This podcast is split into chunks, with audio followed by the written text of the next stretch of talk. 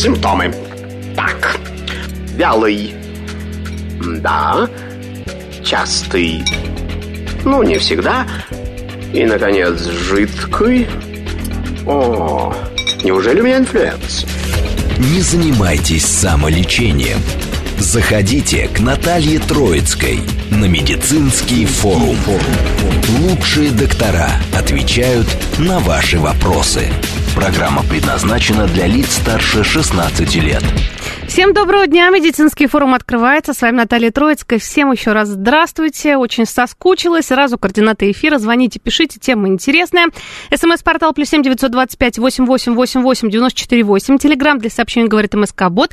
Прямой эфир восемь четыре девять пять семь три семь три девяносто четыре восемь. Телеграмм канал Радио говорит МСК. Ютуб канал говорит Москва. Обязательно подписывайтесь, комментируйте видео смотрите.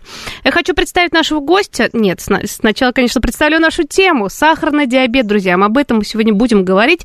Еще раз повторим, что такое сахарный диабет, как с ним жить, образ жизни, потому что это очень и очень и очень важно. Это самое главное на самом деле-то. Ну и плюс, конечно же, лечение и профилактика сахарного диабета. Без этого никуда. Итак, представляю нашего гостя. На связи с нашей студией врач-эндокринолог, заведующий отделением обучения и лечения диабета эндокринологического диспансера ДЗМ, кандидат медицинских наук Ольга Михайловна Котешкова. Ольга Михайловна, здравствуйте. Здравствуйте. Здравствуйте, ну, Наталья. Здравствуйте, наши слушатели. Да, давайте еще раз напомним, кто не слышал предыдущей программы, но все-таки где-то подозревает, что такое сахарный диабет и про типы, конечно, первого, второго типа. Вот важный момент. А, сахарный диабет – это вообще группа метаболических заболеваний, которая характеризуется высоким уровнем сахара крови и связана с нарушением секреции инсулина или с нарушением действия инсулина. А, или э, двух вот этих факторов вместе. А, к сожалению, сахарный диабет, как первого и второго типа, в условиях высокого уровня сахара крови часто приводит к развитию так называемых поздних осложнений сахарного диабета.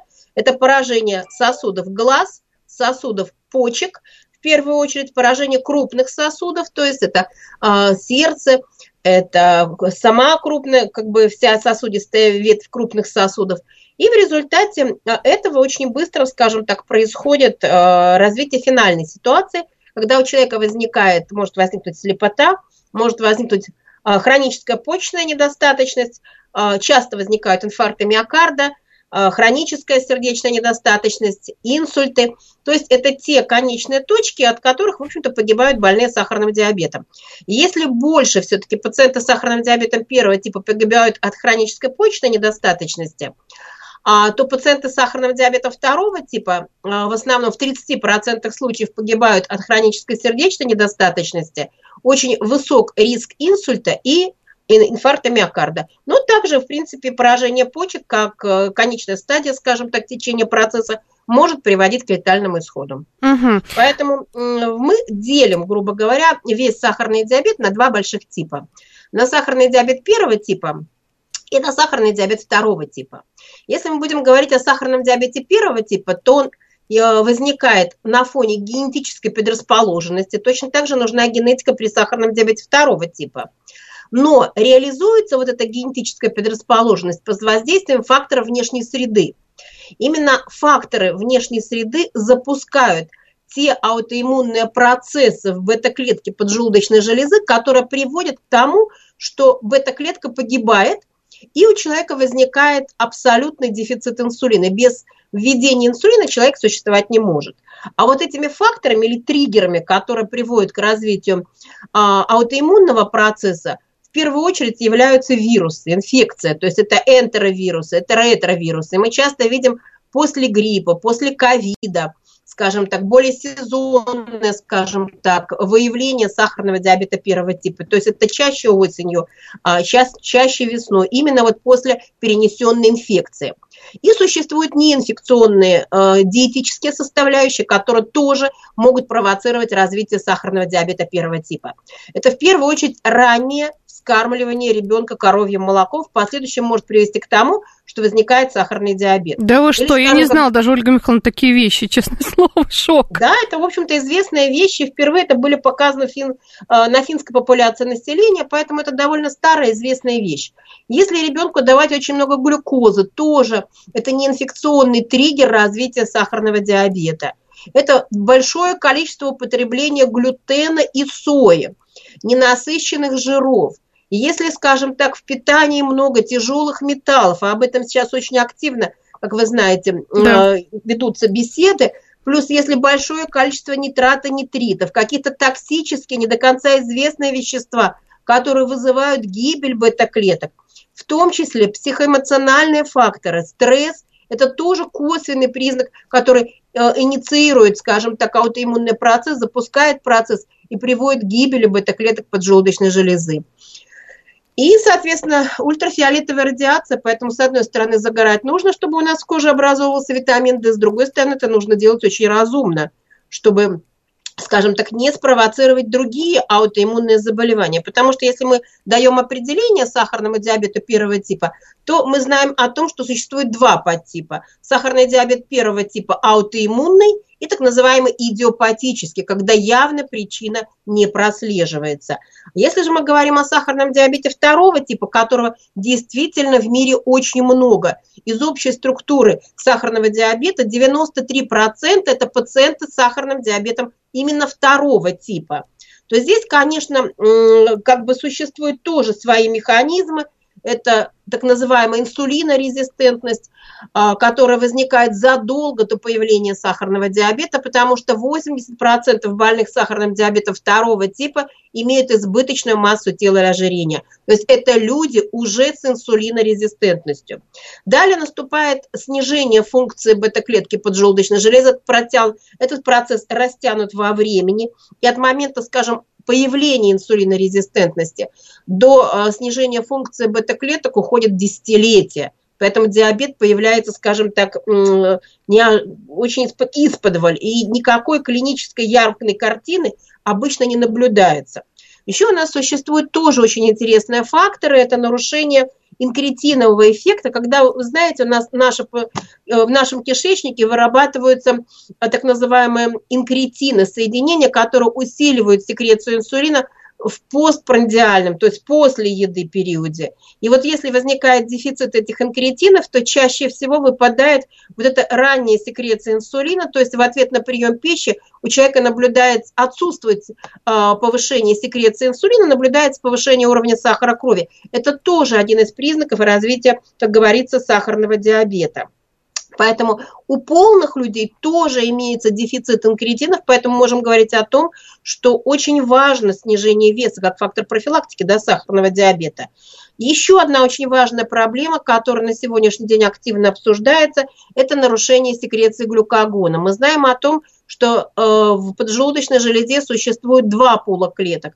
Это бета-клетки, производящие инсулин, это альфа-клетки, производящие глюкогон. Как только снижается секреция инсулина, здесь же происходит активизация секреции глюкогона, и глюкогон способствует а, выходу, большому количеству синтеза и выхода глюкозы из печени. И в результате у человека повышается уже в основном уровень сахара крови натощак, но и наблюдается повышение уровня сахара крови и после еды. Поэтому вот это нарушение глюка, инсулин-глюкогонового взаимодействия тоже является фактором развития сахарного диабета. Плюс мы знаем о том, что у больных с сахарным диабетом повышена так называемая реабсорбция глюкозы в почках, то есть идет обратное всасывание глюкозы в почках. И вот использование на сегодняшний день препаратов, так называемых ингибиторов надлеглюкозных котранспортеров второго типа, дает возможность нормализовать этот процесс. Это происходит в проксимальных отделах почечных канальцев. Поэтому тоже это один из факторов, который способствует повышению уровня сахара крови. И очень активно в прессе, в литературе, именно такой медицинской литературе, обсуждается вопрос хронического воспаления, который чаще, опять же, наблюдается у людей с ожирением. Потому что в жировой ткани имеется хронический воспалительный процесс. Жировая ткань выделяет большое количество адипоцитокинов. Это соединение, э, это, скажем, интерлейкин-6 это, скажем, фактор некроза опухолей альфа, это резистин, это все соединения, которые поддерживают хронический воспалительный процесс, и, с другой стороны, они усиливают инсулинорезистентность. Многие из этих соединений способствуют образованию тромбов, то есть идет микротромбоз, и, соответственно, это фактор, который провоцирует развитие сахарного диабета. Очень активно обсуждаются вопросы изменения микробиоты кишечника. Тоже состав кишечника, именно, скажем так, он может поддерживать инсулинорезистентность. И у нас действительно в кишечнике идет глюконеогенез, идет образование глюкозы в кишечнике и, соответственно, повышение уровня сахара крови. Но это далеко не все факторы, которые мы знаем, которые на сегодняшний день, скажем так, они верифицированы. И, и как бы, когда мы говорим о причинах сахарного диабета, ну, в основном, конечно, делаем акценты на эти факторы. Но, вероятнее всего, существуют и другие факторы, которые мы до конца пока не знаем, они пока не изучены, но они тоже способствуют развитию сахарного диабета. Но основной фактор, опять подчеркивает ожирение, потому что в условиях ожирения э, имеются мощные метаболические нарушения, это инсулинорезистентность, это хроническое воспаление, это дисфункция на уровне альфа-бета клетки, это нарушение микробиоты кишечника и так далее. И в итоге, конечно, когда мы говорим о профилактике сахарного диабета, то здесь нужно сделать, как бы разграничить. В первую очередь мы должны заниматься профилактикой сахарного диабета первого типа. И у нас пока существует единственная, скажем так, э, скажем так, концепция – это использование прививок, чтобы наши пациенты меньше болели. Это очень важный момент, угу. чтобы не болели гриппом, чтобы не было ковида, потому что что мы видим? Мы видим после ковида увеличение количества пациентов, имеющих сахарный диабет.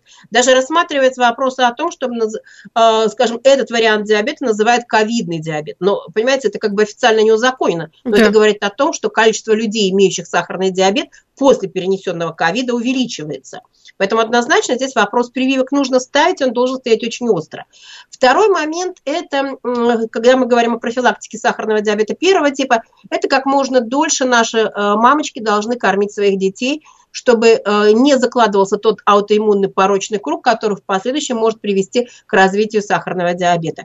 И, конечно, э, контроль питания – это то, что на сегодняшний день у нас, к сожалению, скажем так, не на уровне. Мы, у нас не всегда контролируются продукты на наличие, может быть, тяжелых металлов, нитрита, нитратов и других, скажем так, соединений, которые могут быть токсичны для бета-клетки поджелудочной железы. Поэтому как бы это вот основные моменты.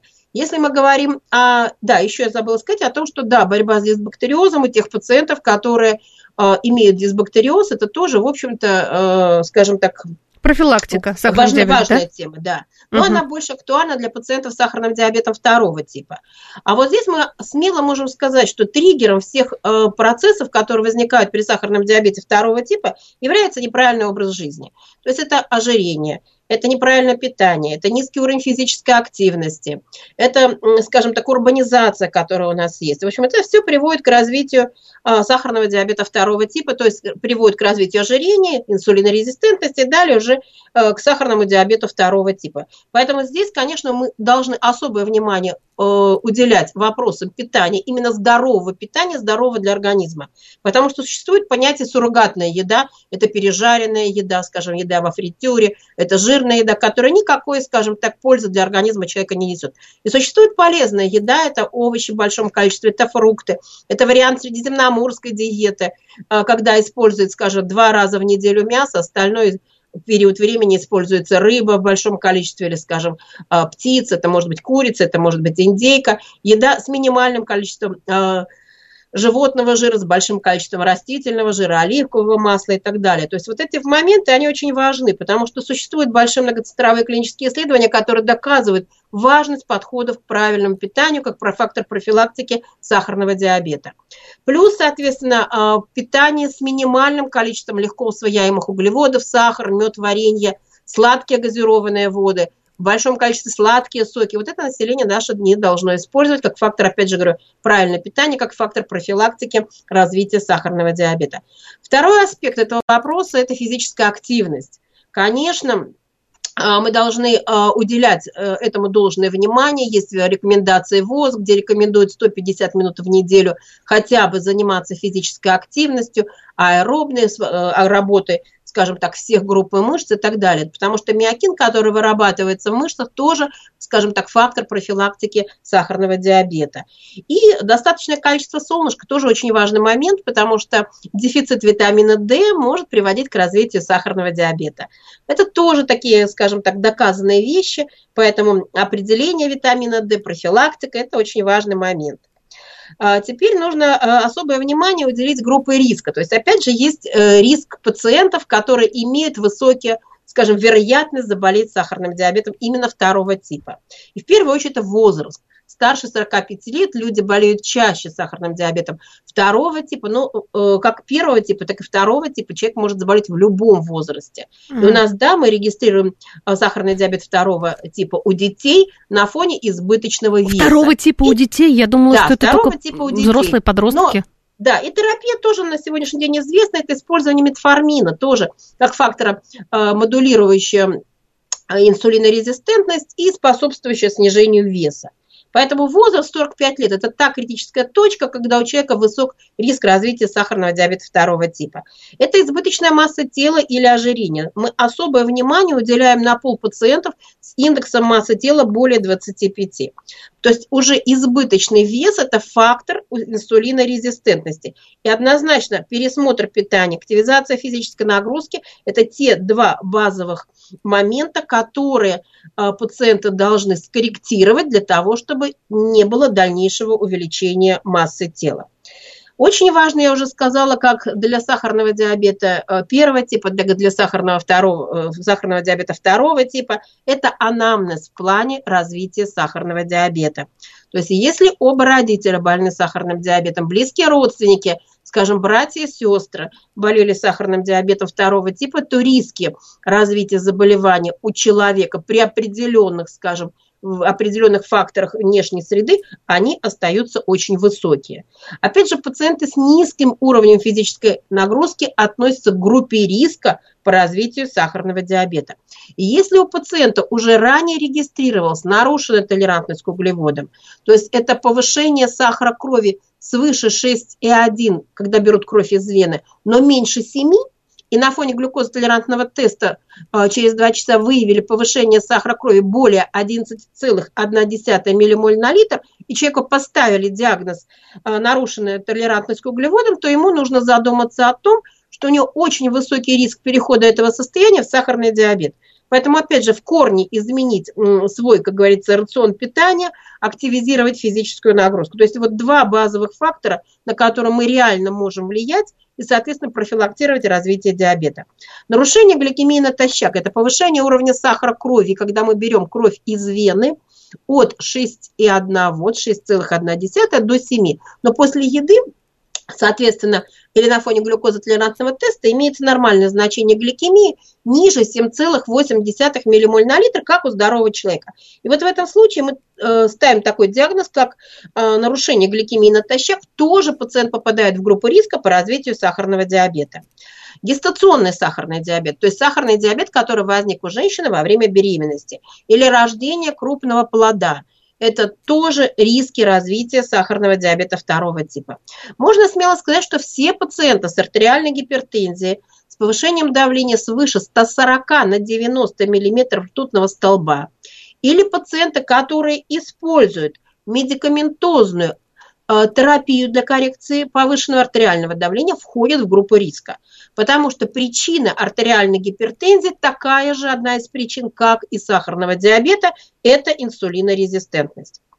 Повышенный уровень э, липопротеидов э, тоже играет существенную роль. В первую очередь это повышение уровня триглицеридов выше 2,8 миллимоль на литр и низкий уровень липопротеидов высокой плотности, который оказывает протекторный эффект, тоже является фактором риска развития сахарного диабета.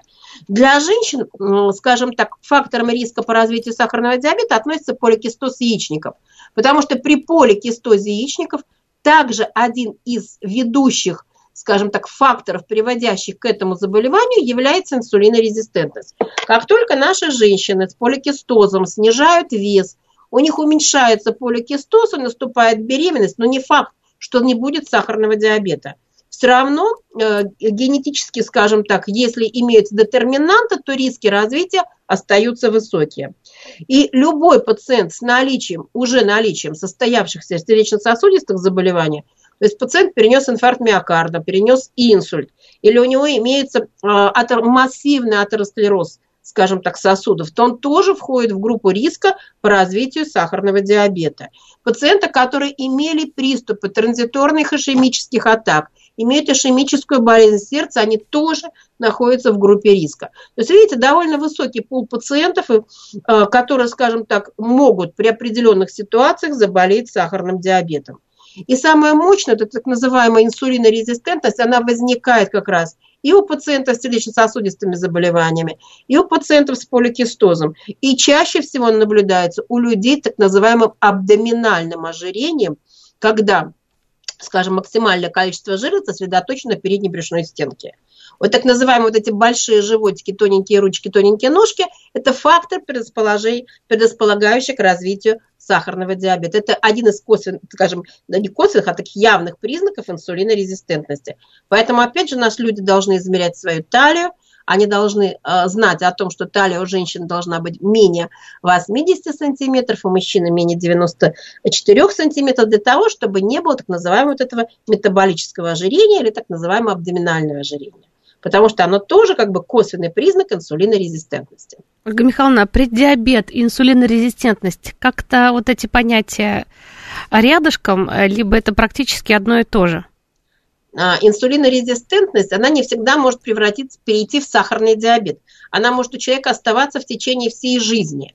А преддиабет – это уже те ситуации, когда имеется незначительное снижение – функционального резерва бета-клетки поджелудочной железы, когда инсулина вырабатывается меньше. Потому что поджелудочная железа в условиях инсулинорезистентности старается выработать много инсулина для того, чтобы этот процесс как бы нивелировать то есть чтобы уменьшить инсулинорезистентность. Но вот наступает такой момент, когда она уже не может много вырабатывать инсулина, вот тогда появляется нарушена толерантность к углеводам, нарушение гликемии натощак. То есть это нарушение, уже имеющее углеводный, как говорится, углеводное нарушение. Угу, Но говорю, это несколько разные ситуации. Очень часто я забыла сказать о том, что э, сахарный диабет бывает у людей, когда регистрируется высокое содержание белка в моче. То есть вот существует такой анализ угу. соотношения альбумин-креатинин. Это в условиях, скажем так, поликлиники его можно определить, и на сегодняшний день его определяют – но это, как называемо, он отражает сосудистый компонент. И если имеется вот высокое содержание белка, то тоже пациент может попасть а, в группу риска по развитию сахарного диабета. Поэтому тут, конечно, быть крайне аккуратно. А вот по поводу диабета первого, второго типа, вы сказали, что второй тип, он практически постепенно, постепенно развивается, и как бы потом по факту вот диагноз готовый. Диабет первого типа, он, э, конечно, его считают самым тяжелым. Почему-то, Ольга Михайловна, почему-то считается, что диабет первого типа это практически приговор, а вот второго типа с ним спокойно жить, кто-то на это даже внимания сильно не обращает, пока совсем сложно не будет. Диабет, он есть диабет. Какая разница, какого типа, он дает одни и те же осложнения. То есть финальные точки одни одни и те же. То есть те же самые инсульты, инфаркт миокарда, а, хроническая почечная недостаточность, слепота, ампутация нижних конечностей при определенной ситуации. То есть довольно грозные поздние осложнения, о которых нужно помнить, и пациенты наши должны о них знать, для того, чтобы это профилактировать, это избегать. Потому что если человек знает, он вооружен, он, соответственно, будет предпринимать определенные меры для того, чтобы эта ситуация не случилась. А вот есть какие-то... диабет... Ольга Михайловна, извините, прерываю, хотел спросить, а вот есть ли какие-то анализы, вот слушатели спрашивают, на предрасположенность к сахарному диабету? То есть сдашь и знаешь, что от предрасположенность есть, быть крайне аккуратным. Ну, по генетике мы, к сожалению, всем, скажем так, генетику пока посмотреть не можем. Uh-huh. Вот. Э, даже имея, скажем, гены, предрасполагающие к развитию сахарного диабета, если человек будет вести здоровый образ жизни, то у него не будет сахарного диабета второго типа. Как я говорю, про, про, с первым типом немножко нам, намного сложнее. Э, мы чаще выявляем, можем выявить так называемый бессимптомный сахарный диабет первого типа, когда у человека, скажем, так называемая скрытая форма диабета, когда у него появляется, имеется генетическая предрасположенность, и вдруг он сдает кровь из вены на так называемые антитела и выявляют вот эти антитела, антитела к инсулину, антитела к бета-клетке, антитела к тирозинфосфокиназе. и вот тирозин фосфофатазе. И в итоге у него случайно, скажем, к транспортеру цинка антитела. И вот эти, если выявили вот эти антитела, да, то в этом случае у человека появляется, скажем, риск развития сахарного диабета первого типа. Симптомов нет, да. антитела есть, значит, соответственно, генетика есть. Ольга Михайловна, я думаю, что это еще надолго, и обязательно замечать надолго. После новостей узнаем, что в стране, в мире происходит, и после вернемся и продолжим общение. Симптомы. Так, вялый. Да. Частый. Ну, не всегда. И, наконец, жидкий. О, неужели у меня инфлюэнца? Не занимайтесь самолечением. Заходите к Наталье Троицкой на медицинский форум. Лучшие доктора отвечают на ваши вопросы. Продолжаем наш разговор, дорогие друзья. Это медицинский форум. Говорим мы о сахарном диабете. Еще раз представлю нашего гостя на связи с нашей э, студией по скайпу. Врач-эндокринолог, заведующий отделением обучения и лечения диабета эндокринологического диспансера ДЗМ, кандидата медицинских наук Ольга Михайловна Котяшкова. Ольга Михайловна, очень интересно вас слушать. Вообще просто даже не могу вставить лишний вопрос, потому что вы как будто читаете все мои мысли, но я понимаю, что вы э, уже очень много лет работаете с пациентами, которые вообще впервые сталкиваются с таким диагнозом сахарный диабет. Вот вы сказали, что это и наследственный момент очень-очень-очень важный. Если там у мамы, у папы, у бабушки был сахарный диабет, то тут уже ребенок, ну, очень большой риск имеет э, заболеть сахарным диабетом.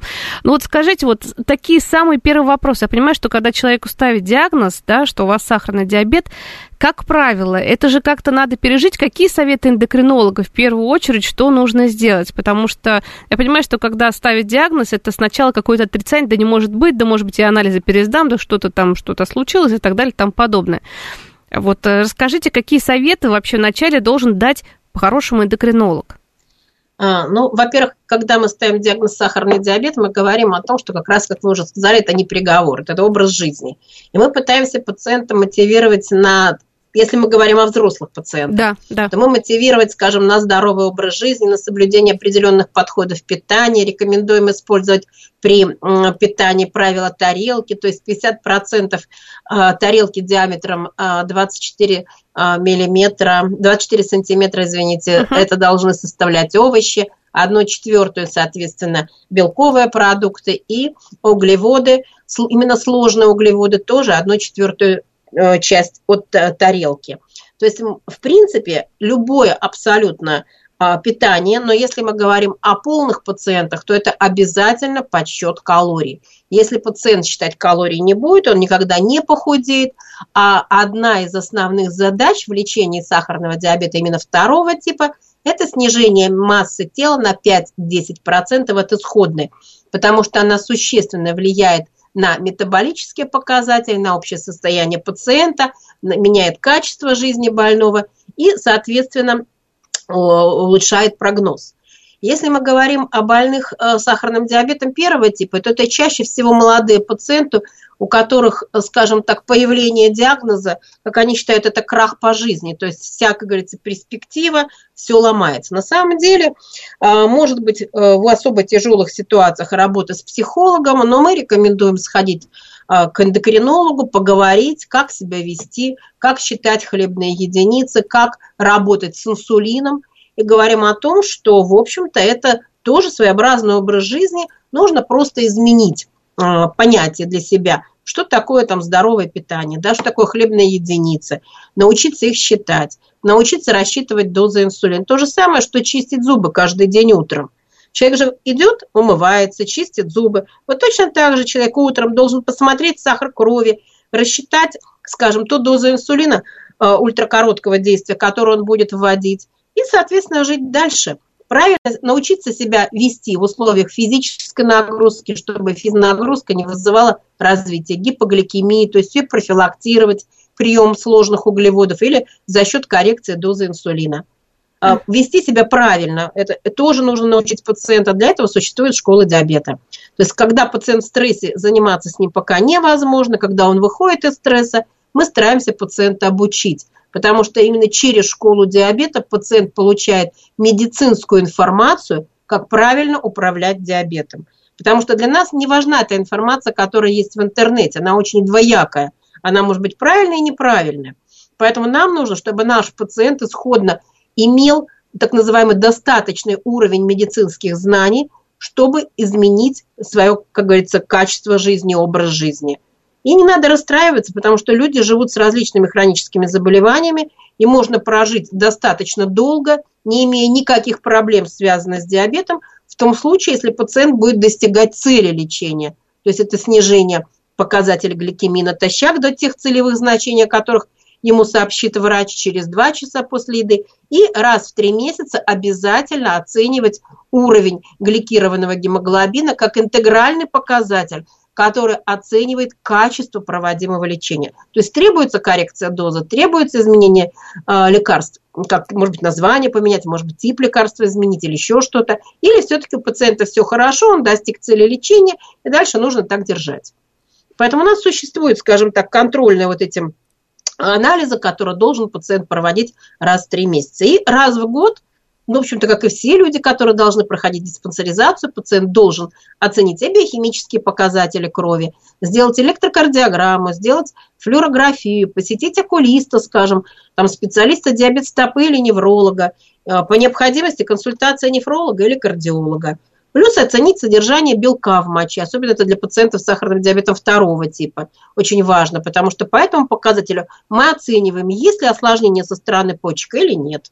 Поэтому если пациент будет выполнять вот вышеуказанные, как говорится, рекомендации или те рекомендации, которые дает врач, то, соответственно, качество жизни его будет достаточно высокое. Главное не впадать в депрессию. Человек должен оптимистически подойти э, к тому, что произошло. Это уже произошло, это состоявшийся факт. И научиться жить с этим заболеванием. То есть здесь задача, чтобы не заболевание управляло человеком, а чтобы человек управлял заболеванием. Вот тогда получается, скажем так, очень хорошие результаты. Ольга Михайловна, тут вопрос от слушателя. Болею сахарным диабетом э, второго типа всего 4 года. Доктор говорит, что необходим инсулин, потому что мой гликированный гемоглобин 9,2, несмотря на то, что регулярно принимаю два вида таблеток, снижающих сахар. Но ведь инсулин назначают, когда диабет совсем запущенный или нет? Нет, нет, нет. Если, значит, нужно в каждой ситуации рассматривать как бы индивидуально, потому что мы индивидуально подходим к каждому пациенту с индивидуальными рекомендациями. Но 9,2 это однозначно много – и э, у нас, может быть, требуется, ну, в общем-то, по нашим, скажем так, стандартам, да, действительно требуется назначение инсулина. У нас существуют э, ситуации, когда пациенты с сахарным диабетом второго типа должны получать инсулин, когда по каким-то причинам очень высокий процент бета-клеток не производит инсулин. Вот так Такая вот. ситуация может быть, да, поэтому пациентам ряд, ряду, ряду больных требуется назначение инсулина. Ну, почему-то многие... боятся, боятся инсулина, думают, Нет. что я как-то лучше похудею, какие-то метморфины опять, что-то что это такое, но не дай бог инсулин. Вот... Инсулин – это тот гормон, который был изобретен более 100 лет назад и который реально продляет жизнь человеку. Потому что без инсулина человек существовать не может, просто не может. Потому что инсулин – это ключевой гормон, который способствует синтезу ткани, синтезу мышечной ткани, а, синтезу жировой ткани, а, скажем так, производству а, или там, скажем так, э, производству каких-то там белков, которые тоже, скажем так, без инсулина не могут быть произведены, потому что это основа. Это основа, поэтому даже природа, понимаете, природа придумала, чтобы поджелудочная железа, которая производит инсулин, находилась в самом центре нашего организма и была закрыта со всех сторон, потому что это крайне важный орган. И его поражение действительно приводит к тому, что человек должен находиться на заместительной пожизненной гормональной терапии. То, что, в общем-то, и есть у больных с сахарным диабетом первого типа или некоторые больные с сахарным диабетом второго типа, у которых, скажем, по каким-то причинам произошло э, повреждение бета-клеток поджелудочной железы, тоже у нас могут получать инсулин. То есть инсулин – это та терапия, которая возможна как у пациентов с сахарным диабетом первого типа, так и у больных с сахарным диабетом второго типа. Тут спрашивают, какой лучший спорт, если поставили диагноз э, втор... э, диабет, сахарный диабет второго типа, болею не так давно, полгода всего лишь, как есть официальный диагноз. Пытаюсь похудеть, не особо получается. Самый простой вариант – это ходьба. И то, что нам рекомендует Всемирная организация здравоохранения, 30 минут скажем так, физической нагрузки, средней интенсивности, то есть каждый раз ходить. Самый лучший период времени для того, чтобы ходить, это через час, через два часа после еды. То есть не лежать, а двигаться надо. Тогда человек будет худеть. А, если возможно, да, это плавание, пожалуйста. И любой вид спорта, который не вызывает дискомфорт у этого пациента. То есть если человек физически, скажем так, подготовлен, он может заниматься какими-то и другими видами, более профессиональными видами спорта. Может использовать какие-то тренажеры и так далее. Потому что когда мы говорим о ходьбе, то это в первую очередь тренировка кардиосистемы. Почему говорят кардиотренажеры?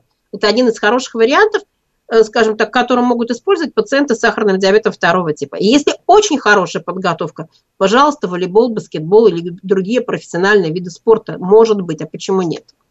То есть тут главное движение. И, и... Любые, люб, понимаете, да. главное не то, что движение, а любые движения. То есть максимально процент времени пациент должен двигаться любая, любая возможность должна быть использована. Скажем, можно выйти на одну остановку раньше, до своего дома. И вот эту остановку пройти пешком.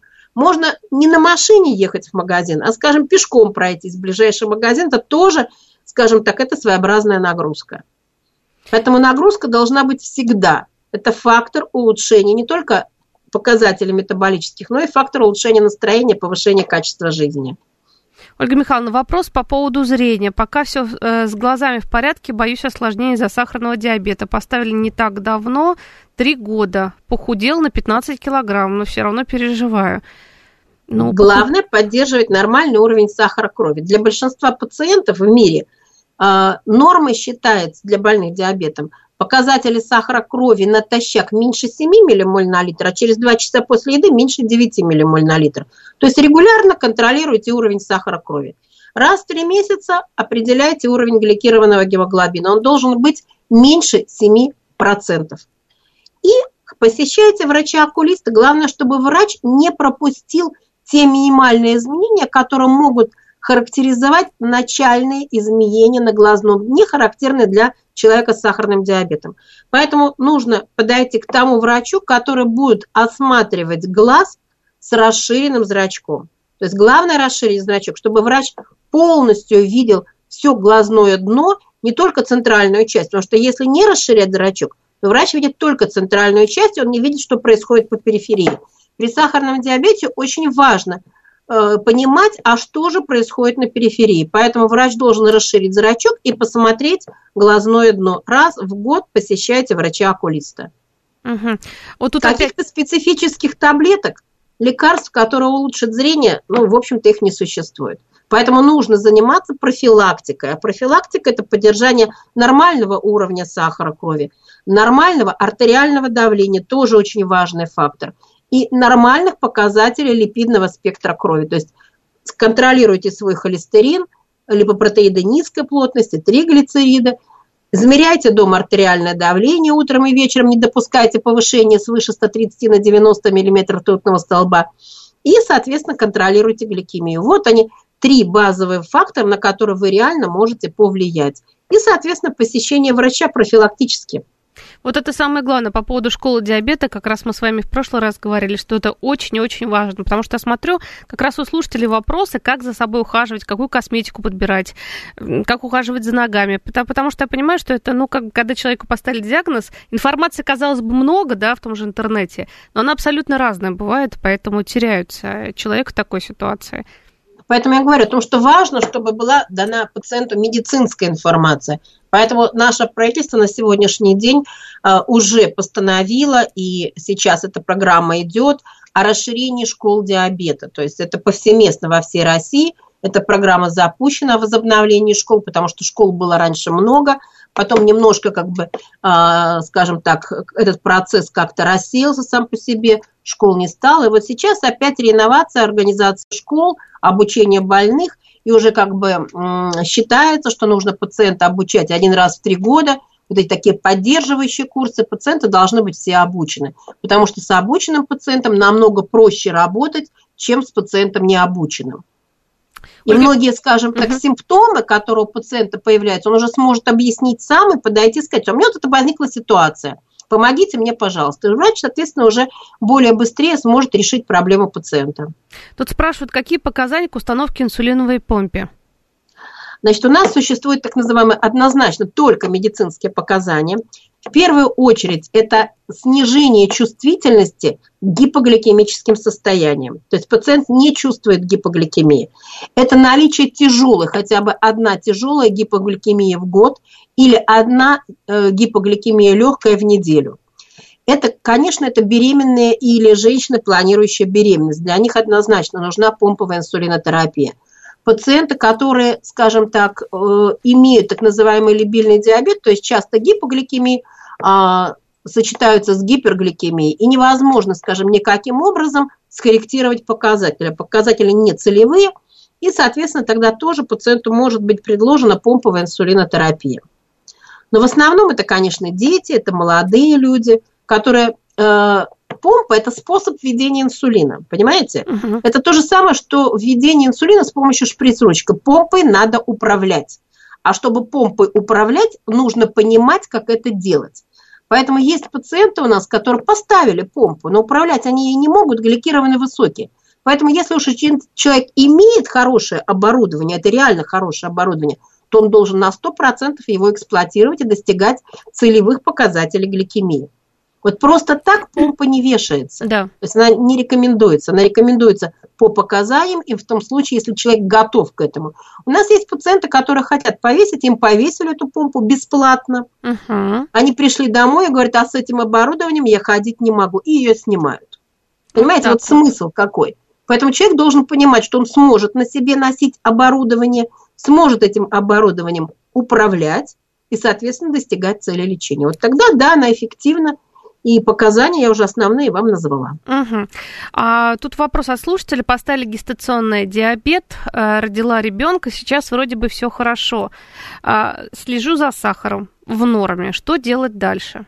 Контролировать показатели сахара крови. Абсолютно правильно. А после вот, когда вот, на самом деле, беременная переболела гестационным диабетом, да, ну, во время беременности у нее было, в принципе, далее по жизни у нее все будет хорошо? Риск развития сахарного диабета второго типа есть. Mm, вот это да. Не знала Поэтому мониторировать нужно обязательно сахара.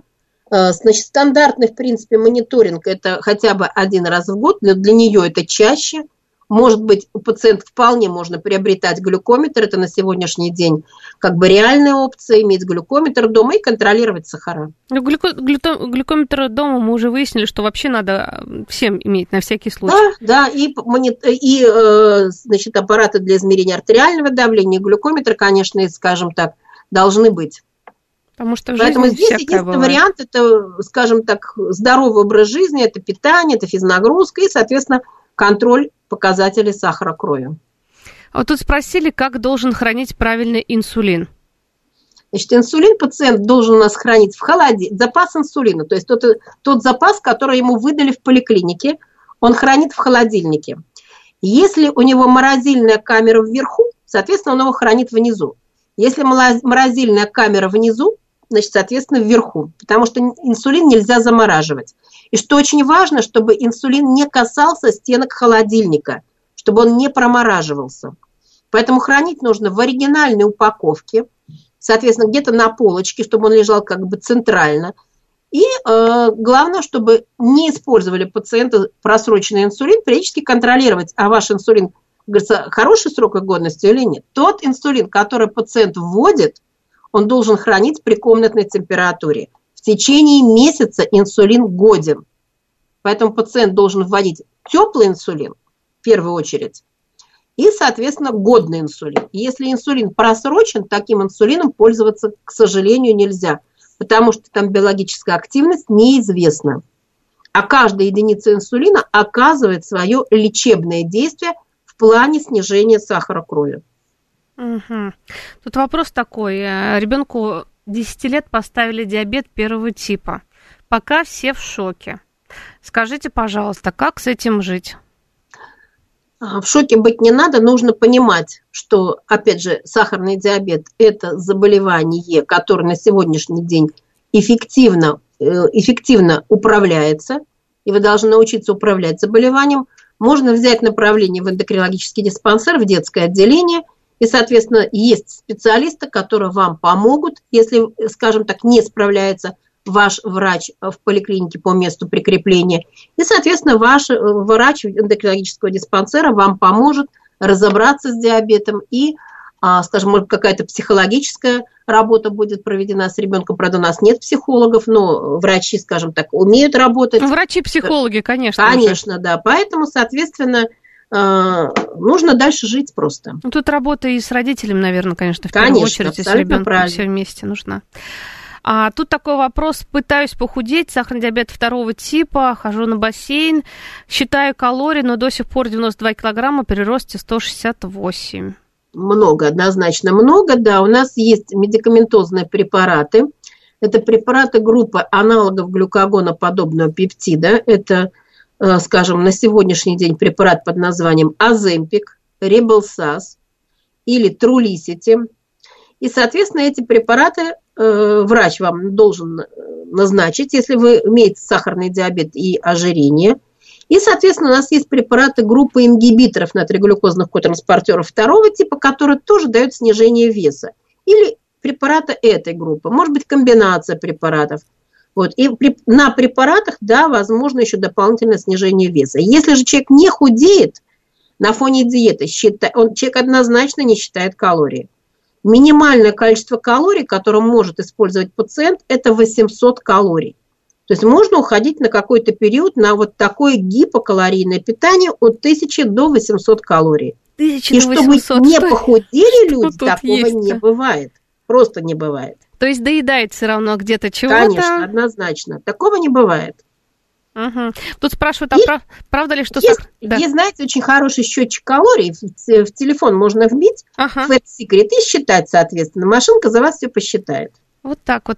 Просто главное, что не забывать, что чего-то таскаешь аккуратно. Конечно. Какую-то печенку или орешек, или кажется, ничего да. страшного. А тут все копится. Вот тебе, казалось бы, тысяча, а на самом деле тут намного больше. А тут спрашивают, сахарный диабет второго типа можно полностью вылечить ди- диету и уйти в ремиссию без препаратов? Значит, э, в ремиссию диабет может быть э, ремиссия диабета чаще всего у пациентов, кому проведена бариатрическая операция по поводу снижения веса. Вот там, где идет снижение веса 15 и более процентов, там однозначно будет ремиссия. Угу. Да, можно. Если пациент сам похудеет, такое тоже может быть, на 15% от исходного, да, тоже возможна ремиссия.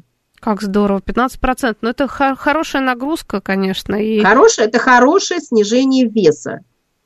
А можно вот... дальше уже жить без препаратов, э, скажем так, используя только вариант, определенный вариант питания. Но почему я говорю бариатрия эффективнее? Потому что э, человек обычно, уме... снизив массу тела, начинает расширять питание. И, и пациенты не удерживают вес. И в итоге идет как бы нарастание массы тела и количество килограмм, которые человек прибавляет, бывает больше, чем он потерял. И вот этот неуспех лечения, он сопровождается, ну, как бы, во-первых, это дискомфорт, это разочарование со стороны пациента. И, в общем-то, это однозначно тоже и ухудшение функции бета-клеток поджелудочной железы, потому что 3-4 таких неуспеха, и в дальнейшем уже ну, практически похудеть реально невозможно. Поэтому нам, к нам на помощь и приходит бариатрическая хирургия. Но только тоже, опять же, по показаниям, если совсем большой вес, да ведь? Ну, показанием является индекс массы тела более 35. Не надо, конечно, до этого доводить, поэтому здесь и говорим, Ольга Михайловна. Вы очень много чего э, интересного, полезного, необходимого рассказали. Хочется еще с вами здесь остаться на час как минимум, но я думаю, в следующий раз обязательно сделаем вторую, третью, четвертую часть программы, потому что это очень важная, необходимая для всех нас тема, да, потому что о профилактике мы сегодня очень много говорили. Главное держать себя в руках и думать о здоровье своем заботиться, правильно? Спасибо вам большое. На связи Спасибо с нашей большое. студией был врач-эндокринолог, заведующий отделением обучения и лечения диабета эндокринологического диспансера ДЗ, кандидат медицинских наук Ольга Михайловна Катюшкова. Спасибо.